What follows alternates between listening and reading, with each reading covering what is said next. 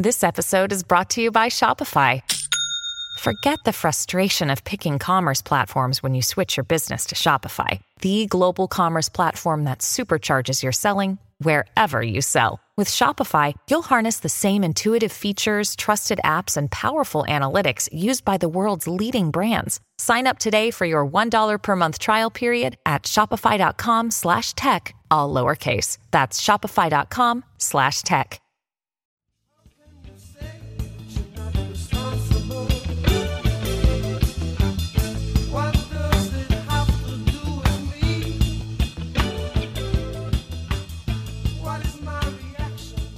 Hello, and welcome to the Why We Argue podcast. I'm Robert Talisse, your host. I'm professor of philosophy at Vanderbilt University. Why We Argue is produced by Humility and Conviction in Public Life, a project based at the University of Connecticut, which explores how to balance our deepest commitments with open mindedness, a respect for reason, and intellectual humility. The series, which is made possible by generous funding from the John Templeton Foundation, features brief discussions with publicly minded thinkers about the state of civil discourse in contemporary democracy. Now, today, my guest is Joshua Cohen. Josh is a distinguished political philosopher who has held the Martha Sutton Weeks Professorship in Ethics and Society at Stanford University and the Leon and Anne Goldberg Professorship of the Humanities at MIT. He is currently on faculty at Apple University and is Distinguished Senior Fellow at the School of Law, the Department of Philosophy, and the Department of Political Science at Berkeley. In addition to all this, Josh has edited the Boston Review since 1991. Hi, Josh. How are you? Uh, pretty good, Bob. Uh, nice to talk. Nice to talk to you too. Um, so let's get to it. Uh, the U.S. election, the preceding campaign season, and the president's first month in office, I think by anyone's measure, have all been surprising. Um, now, you, Josh, have been uh, one of the pioneers uh, in formulating and uh, advocating a conception of democracy according to which public deliberation, public discourse, um, the sharing uh, and exchanging of reasons are all central to the democratic idea uh, and the democratic ideal, uh, and might even be intrinsically tied to the very idea of a legitimate uh, democracy. Um, but I think also, maybe by anyone's measure, uh, public discourse these days uh, seems to have many troubling aspects. And perhaps some of those troubling aspects um, might be uh, not just unfortunate, but um, bad for democracy or, or, or contributing to the degradation of democracy. Um, what's your thought? What are your thoughts about the state of public discourse in the country these days? Um, it's terrible.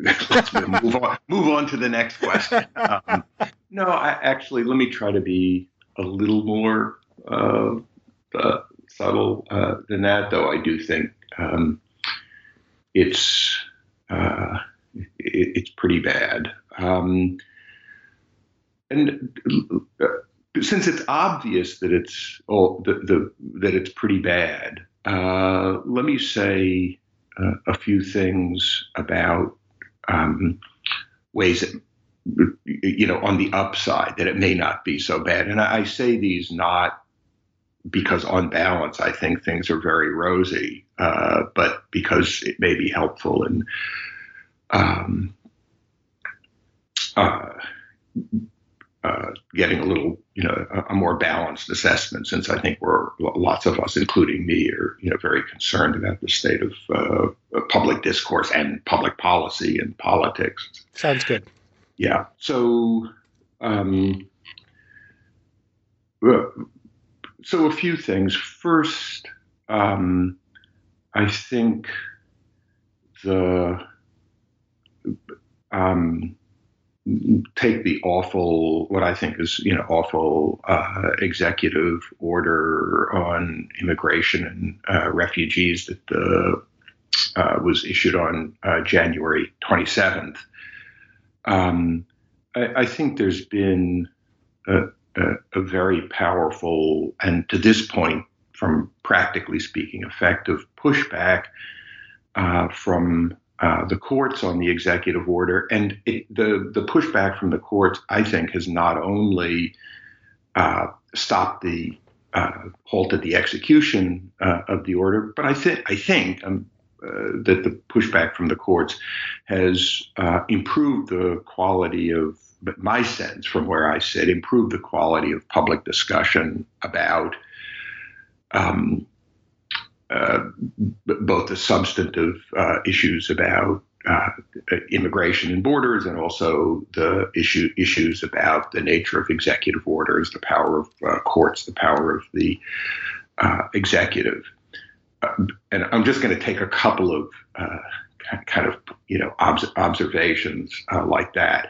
I think the insane quality of lots of public discourse has also um, had a kind of um, uh, a focusing effect for uh, lots of uh, large, uh, large and small uh, media outlets. Uh, media outlets is a you know, jargon like like the New York Times and the Washington Post, and I think there's been um, a lot of you know very serious uh, thinking and rethinking of what the role of um, uh, uh, the role of the media is, what the norms of political coverage are, uh, a willingness to uh, call out you know lies as lies or or you know misrepresentations uh, of the truth as mis- misrepresentations of the truth a break from a norm of reporting both sides of a story as the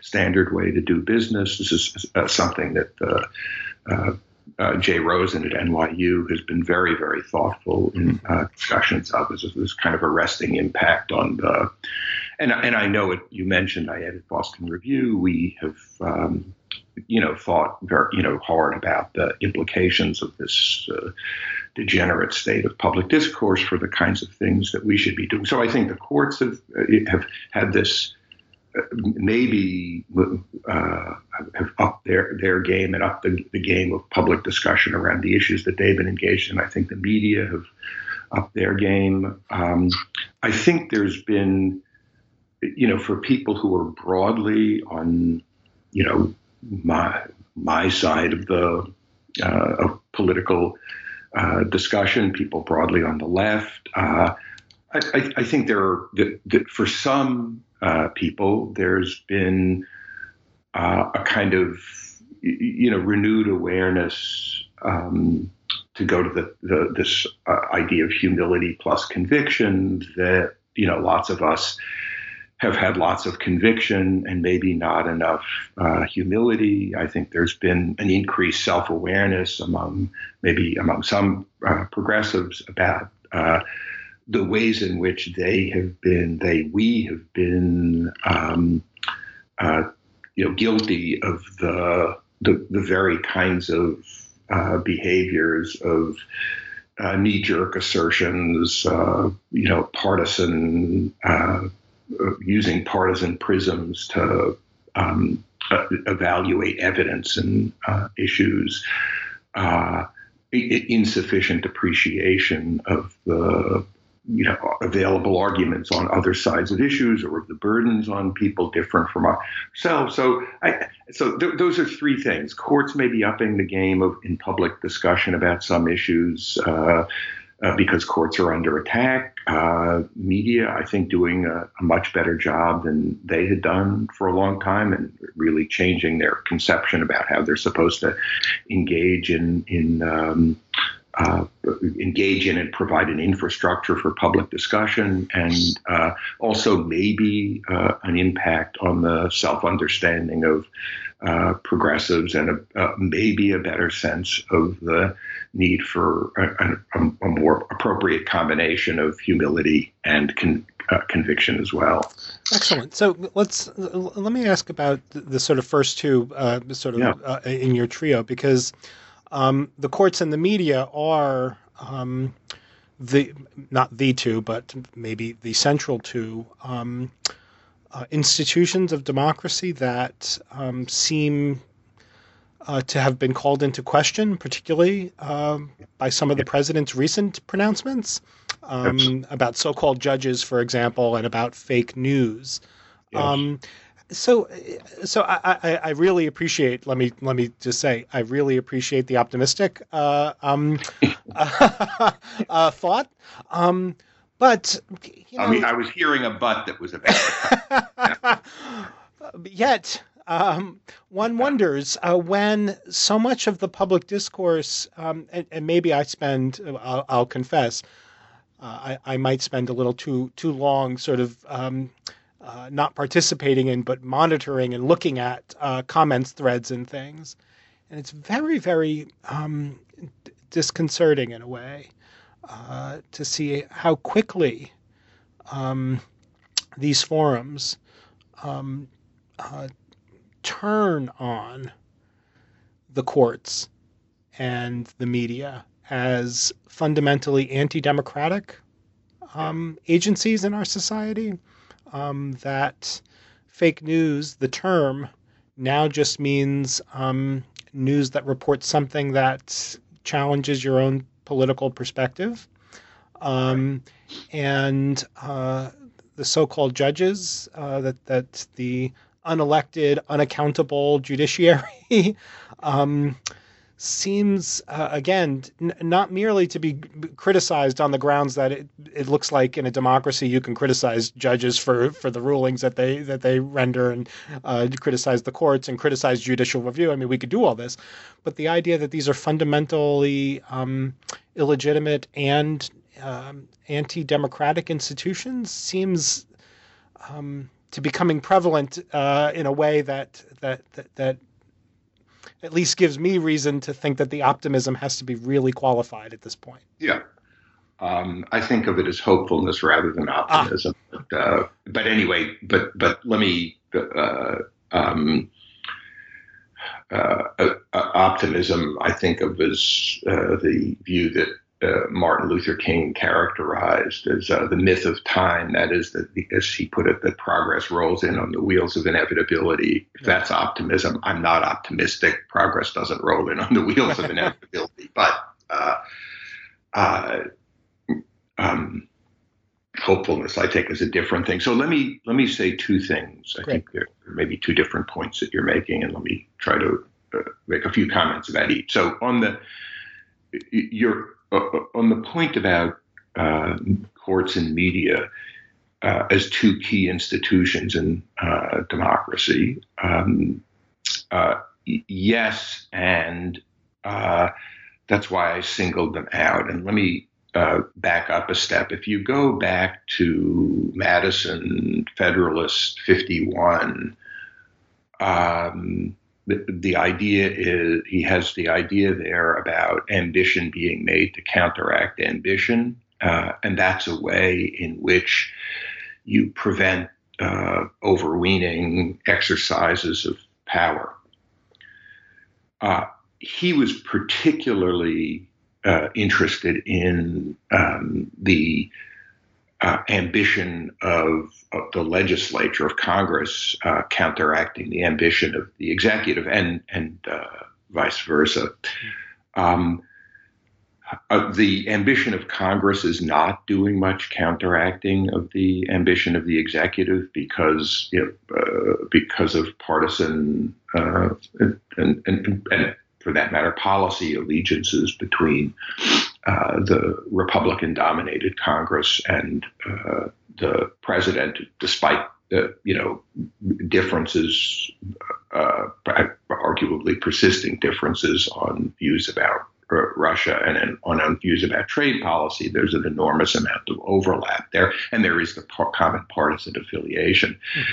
Uh, I think what's happened uh, because of the attacks, not just on uh, individual decision, judicial decisions, uh,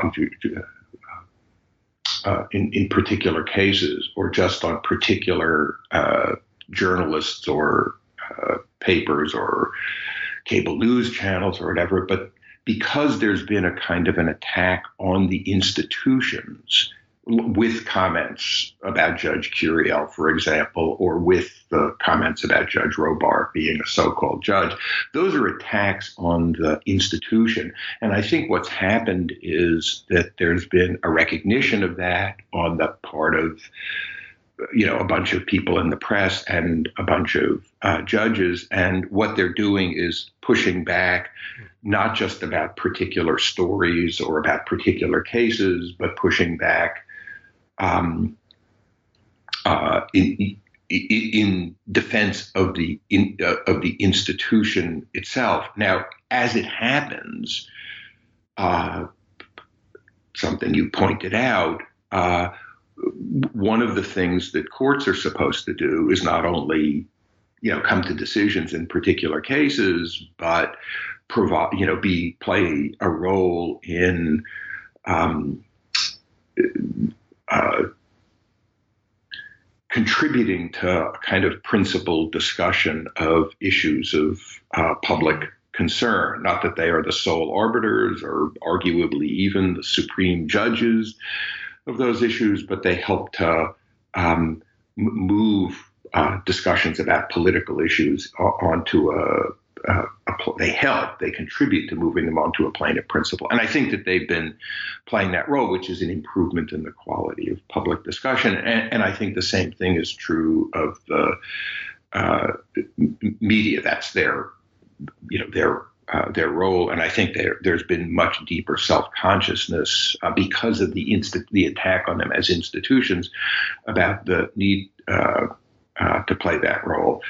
Um, now, so that's so yes, there's a there's a defense of these important I think a rather self-conscious defense of these important democratic institutions in the spirit of uh, ambition being made to uh, counteract uh, ambition.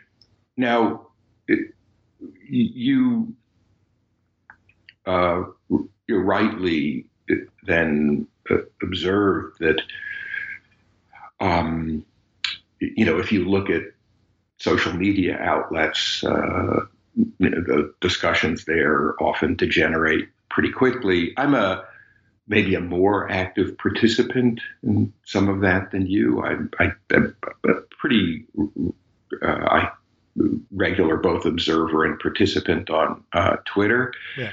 Um, and uh, less on Facebook these days. And also, there's a, a, a kind of far right uh, alternative to Twitter. It, it, happens to be far right by who's there, gab.ai. And I, right. I was spending a little bit of time there. Um, and you're right uh, that, uh, you know, those are not models of, uh, neither one of those are models of uh, public reason uh, exactly. um, but at least on the surface. But uh, I, am uh, um, two, let me make two observations there. First of all, in the case of Twitter, I think it's a little bit silly to regard uh, Twitter as a forum for discussion. I mean, the, you know, the messaging is too short. I think the role of Twitter is it's a broadcast medium. It's a way that you call people's attention to things that are worth reading. And I myself benefit enormously uh, from that. Uh, I follow a few people. They point me in the right direction to things that are worth reading that I wouldn't otherwise have noticed. And some of the things that I read are the things that I get pointed to and read are all over the place politically. So I learn a bunch uh, from doing that. And I think if you use it properly, there's there's a great deal to be learned. I also do get into, you know, conversations, arguments uh, with with people who I really disagree with and uh, wouldn't otherwise be engaged with at all. And honestly, uh, what I find is, um, know, this is, you know, as John, John Stuart Mill wouldn't have been surprised by this. Right. Uh, you learn stuff, and you learn stuff even when you don't change your mind you, you know that Millian idea that you get a better grip uh, through public through public in, in debate on the meaning and the grounds of your convictions, even when you don't change your convictions. Absolutely true. It's real. I find it really clarifying. I don't find it clarifying when you know I start getting the Jew this and Jew that, you know, which you know is about one percent of what I get, mm-hmm. but you know people disagree pretty sharply and you have and and you know this goes to the humility point you end up having to think harder public discussion, serious public discussion, is a hard business. And to go back to my earlier point, I think lots of people with whom I agree on lots of issues uh, are, you know, to put it maybe very bluntly, are just as lazy in thinking about stuff as the people they disagree with. And and I'm just I'm pointing to myself when I say that, and that's one of the things that I've learned uh, by uh, by engaging with uh, people with whom I fundamentally uh, disagree. I mean, and when I say people with whom I fundamentally disagree, one person I've gotten to know on Twitter is Richard Spencer, the alt-right. I, I fundamentally disagree with him. We met on Twitter. We communicated some. I met met up with him in person. We had a conversation for a couple of hours. Uh, I didn't exactly try to persuade him of anything. He didn't exactly try to persuade me, but I learned a bunch from uh, I find his views completely loathsome. I found them no less loathsome after meeting him than I did before meeting him. Nevertheless, um, you know, I think I am more convinced than ever that Mill was right about the value of uh, uh, engaging in uh, debate around with people with whom you fundamentally disagree. Anyway, well, uh, I'm glad to hear that. Uh, I, I, I um, John Stuart Mill is a hero of mine as well. But um, do you run into um, the following uh, kind of um, trouble? Um, not from the people who you fundamentally disagree with, but from the people who um, you share political ground with. Mm-hmm. Uh, in that, um, uh, in my own engagements of these in these sort of Millian ways, I've come across the view that to take certain kinds of oppositional views um, seriously in that Millian way is to capitulate to them or to um, dignify them in a way that um, it's not only um, strategically unwise to dignify them or capitulate to them or acknowledge them, but also maybe politically suspicious. Do you come across that? I come across that some, but actually uh, not so much. I mean, th- there have been a couple of people, uh, you know, on. Uh, t- t- there's one person in particular, and uh, uh who was really beating up on me for um, engaging at all in just the way that you described, whether it was dignifying or legitimating or some bad thing to these uh, views. And and the fact of the matter is, uh, if you're going to engage at all in ways that uh, that you might learn something from, it, typically what you've got to do is you know bend over backwards to you know have a bunch of people yelling at you, and you have to you know you have to be much politer to them than you are to your friends. you know and so, I, so there have been there's at least one person, maybe there are two people who've um, uh, come at me pretty hard. But uh, you know, and I, it's not a. I don't think that's a crazy thing to think. Um, uh, so I didn't mind. Uh, I think that too. I thought, hmm, maybe you're right. I don't think so, but uh, I'm. You know, it's. It's a the the voice of this person. You know, kind of slapping at me, uh, you know, is vividly present for me when I uh, when I do this kind of thing. But I, I don't, uh, um, you know, I mean, here's an it just a, it's an example that's in this space. Mm-hmm. Uh, so after the um, uh, the Milo fiasco at Berkeley. Mm-hmm. Um, uh, um, uh, there was a a uh, I, I, said something on uh, Twitter um, basically, and it was partly in response to what um, Ben Trump had said about, you know, I don't know, taking money away from Berkeley or some horseshit, right. what it was. But anyway, I said something. I made four points. Uh, first, you know, that I thought, you know, Milo was, you know, an asshole. Uh, um, uh, secondly, that I thought the protests, uh, it was that were great. That it was great that people came out to protest. Third, that I thought the silencing and violence were bad. And fourth, that I thought, you know, Trump should, you know, shut up. And that, again, that was on the the fact that he had gone after the university. Um, and no one, not a single person, said, "Oh, you, you know, million asshole silencing was good." Right. Uh, no one. I mean, literally no one. But I got a shitstorm, a shitstorm from the right because I distinguished between the protest, which I thought was great, and the silencing and violence, which I thought was bad. And these people all thought that this was just bullshit to distinguish uh, between uh, be- between these two. And when I say shit, I mean I don't know a, a thousand people. I, you know, wow. it was it was like you know, there is this tro- trolling or whatever, and this phenomenon of this swarming, and it was, you know, like six year olds playing soccer, you know, like they all go to the ball. Well, they all, you know, there are a lot of people who get, and uh, so uh, I don't get, um, uh, you know, I'm, sh- yeah, I, I just didn't, I, and and I can really I, you know, go back to what I said before about this one, one or maybe it's two people. Uh, it's really uh, infrequent. Uh, I, I, found for myself anyway to get that kind of uh, criticism. Um, yeah. So d- let me add one other thing sure. because you know, I, I, and, and I, um,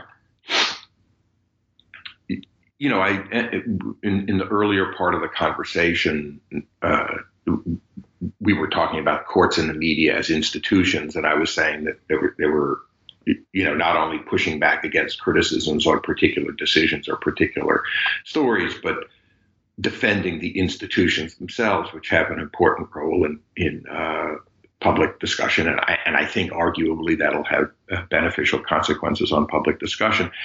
I, I don't want to single them out to the exclusion of you know singling out uh, of, of, of, emphasizing uh, what I think will probably be a pretty good um, uh, consequence for public discussion of lots of people feeling, you know, uh, uh, people, you know, progressives, people on the left feeling like you know, rightly that they are under assault and getting politically engaged. Um, and when I look at these, you know, town halls where lots of people are showing up and, you know, pissed off and pushing back hard, um, I, you know, I, I think that probably you know, it's it's it's unfortunate that it, it, it, you know it took this you know potentially disastrous, calamitous election to have that effect. But I think there's been a powerful effect on.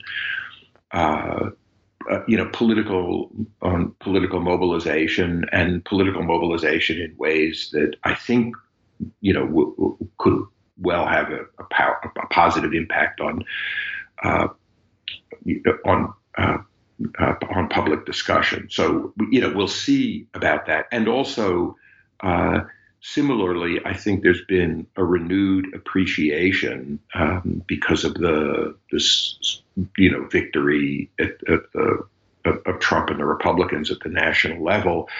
Uh, there's also been a renewed appreciation of the incredible weakness of uh, the you know political left, uh, you know whether the Democrats or alternatives to the Democrats at the subnational level, and I think there's a fair bit of uh, engagement that's happening at that level, and uh, I also think that that's probably likely to have a, um, a, good effect on on uh, on, on on public uh, discussion. But you know, we'll see. But I, I don't want to just make the focus on the the fancy institution, so to speak. Uh, and and and neglect the you know what's you know core to uh, uh, democracy, um, you know, public engagement. Anyway, Great. Yeah. So um, you've been very generous with your time. Let me uh, ask one one more question uh, to, uh, to, to, to wrap us up. Do you have any lessons or advice that you might share with our listeners about, for example, uh, how they might engage with social social media? Um, I do think that I, I love this this you know humility conviction um, pairing um, and what what I love about it is that both things are really important, um, and it's really hard to have both. It can, you know, I, it's, it's it's it's easy to feel that uh, humility is the enemy of conviction. That's the old, you know, Robert Frost on liberals or people who can't take their own side in an argument. Mm-hmm. Um, uh, you know, that conviction is the enemy of humility. I don't think that uh, that the one is the enemy of the other, but they are hard to maintain in uh, a kind of you know equipoise. Um, and I, I think um, uh, the way I the way I've found my just speaking for myself and reiterating way what I was saying earlier, I think that um, uh, the way you can learn things in these, well, actually, let me make two points. First, the way you can learn things in these social media settings is probably by erring on the side of uh, humility and erring on the side of humility means, you know, being very, very aware of the ways in which you're doing the very things that you're accusing other people of doing. Mm-hmm. Um, you know, the, the, the, kind of, you know, resting too much on, you know, pre uh, on preconceptions, uh, reading controversial evidence uh, in ways that uh, conform to your uh, uh, pre-existing convictions, and, and you know, so erring on that side is helpful in engage when you're engaging in conversations. And and I do think I find, as I say, that I do, um, I, I, do learn something. I, I learn a bunch by doing that. The other thing I think is that, you know, if you um, you think about these social media outlets, uh, you know, let's say Twitter and uh, Facebook in particular, Gab, I don't know how long that'll go, and it's a, a very narrow band of opinion on it. These are really uh, pretty new. I mean, you know, Facebook is, you know, roughly a decade old. Mm-hmm. Twitter, roughly a decade old, although, you know, with a little bit slower growth uh, initially.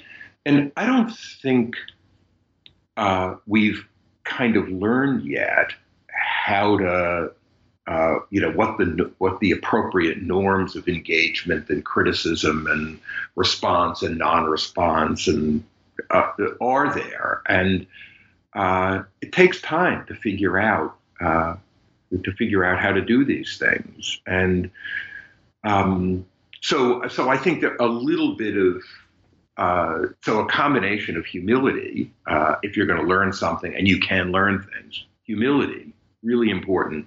Secondly, not just humility, but patience, trying to figure out, uh, you know, what the norms of discourse are in these, you know, still relatively new uh, venues for uh, mass uh, communication. And I always do that. Um, in, you know, informed by, you know, very, you know, you know this sort of back, the background uh, conviction, conviction from, um, you know, uh, you know, Lincoln about uh, patient confidence in the ultimate justice of the people. Um, what you know, what better hope is there? And uh, you know, there are lots of circumstances like the present where it's easy to uh, lose firm grip on that uh, hope and, and and on the grounds for that patient confidence. But I, I, I don't know. I I think people give up too quickly I think you know democracy and a good. It's really it's hard work. It's really hard work. So that's my recommendation. Do the hard work. Uh, Josh, that's wonderful. Thank you so much for your time, uh, uh, for talking to us, uh, t- talking with us today. Um, and thank you, listener, for uh, checking out the Why We Argue podcast, which is produced by the University of Connecticut's Humility and Conviction in Public Life project with generous support from the John Templeton Foundation. You can follow the project on both Twitter and Facebook at, at Public Humility. Thank you so much. Bye for now.